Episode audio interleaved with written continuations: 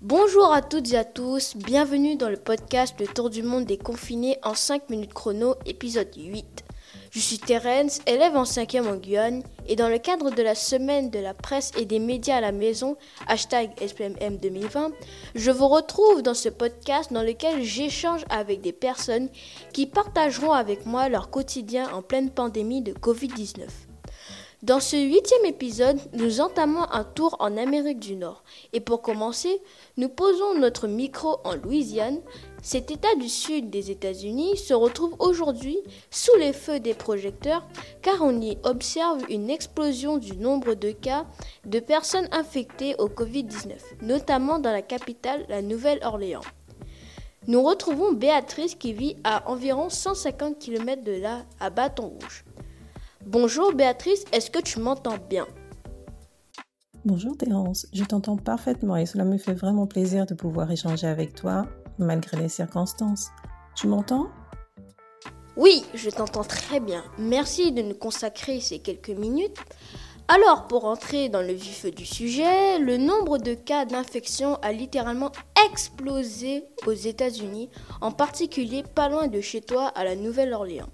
Sait-on pourquoi la situation a dégénéré aussi vite et en si peu de temps Alors en effet, après l'annonce officielle des premiers cas d'infection aux États-Unis, New York et la Californie ont vu leurs chiffres grimper de façon catastrophique. Dans le même temps, de très nombreux cas se sont déclarés à Washington, dans le New Jersey et aussi en Louisiane. Et en Louisiane, il s'avère que c'est la Nouvelle-Orléans qui soit le plus fortement touchée. Une des raisons possibles de la propagation du virus remonterait depuis février dernier, quand plusieurs milliers de personnes se sont retrouvées à visiter la Nouvelle-Orléans et ses environs pendant la période du carnaval, et en particulier pendant les festivités du très fameux Mardi Gras. Tu sais, c'est triste, mais il faut aussi noter que de nombreux cas se sont également déclarés dans des maisons de retraite à la Nouvelle-Orléans. Les personnes âgées étant plus sensibles le virus s'est répandu très rapidement dans ces foyers isolés. Revenons à vous maintenant. Comment vivez-vous depuis ces deux dernières semaines? Eh bien, nous vivons confinés. Mais bon, il est vrai qu'avant même que le virus n'atteigne officiellement les côtes américaines, nous suivions déjà avec beaucoup d'attention les informations internationales. Donc, fort de la situation en Chine, en Italie et en France, nous étions plus ou moins prêts pour le confinement.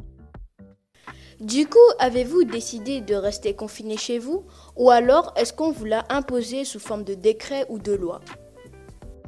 Nous n'avons pas décidé de notre plein gré, non, mais il se trouve que la vie s'est très rapidement organisée ici, aussitôt l'annonce par le gouverneur de la fermeture des universités et de tous les établissements scolaires.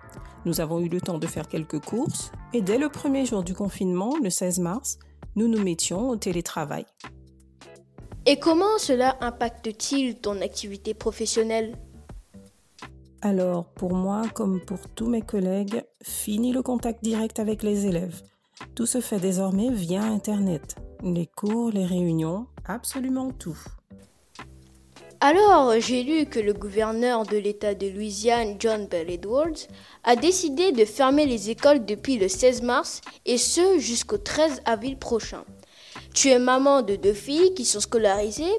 Comment cette décision de fermer les écoles a-t-elle eu une conséquence sur votre vie quotidienne? Tu sais, Terence, en vérité, face à l'expansion du virus, nous avançons au jour le jour.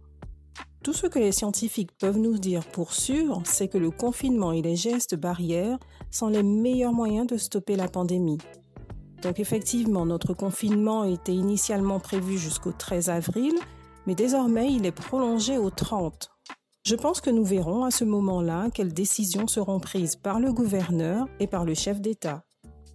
Et euh, la décision de fermer les écoles a-t-elle une conséquence sur notre vie quotidienne? Oui, effectivement, la fermeture des établissements scolaires nous a amenés ici comme ailleurs à repenser nos agendas.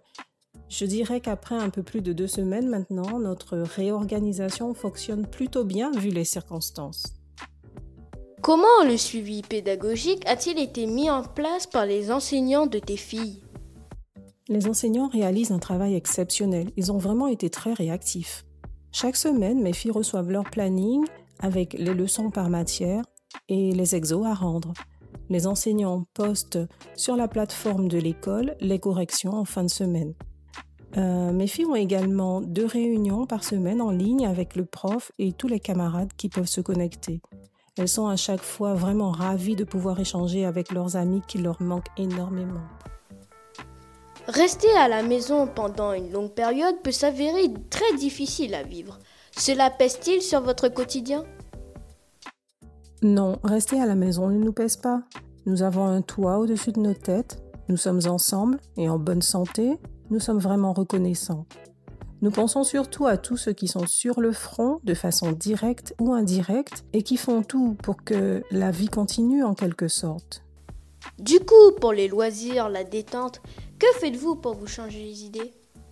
Nous avons la chance de pouvoir nous aérer dans notre jardin tous les jours, de faire des promenades à pied ou à vélo à l'intérieur même de notre résidence, ce qui nous donne l'occasion de voir du monde. On peut saluer nos voisins tout en respectant les distances réglementaires.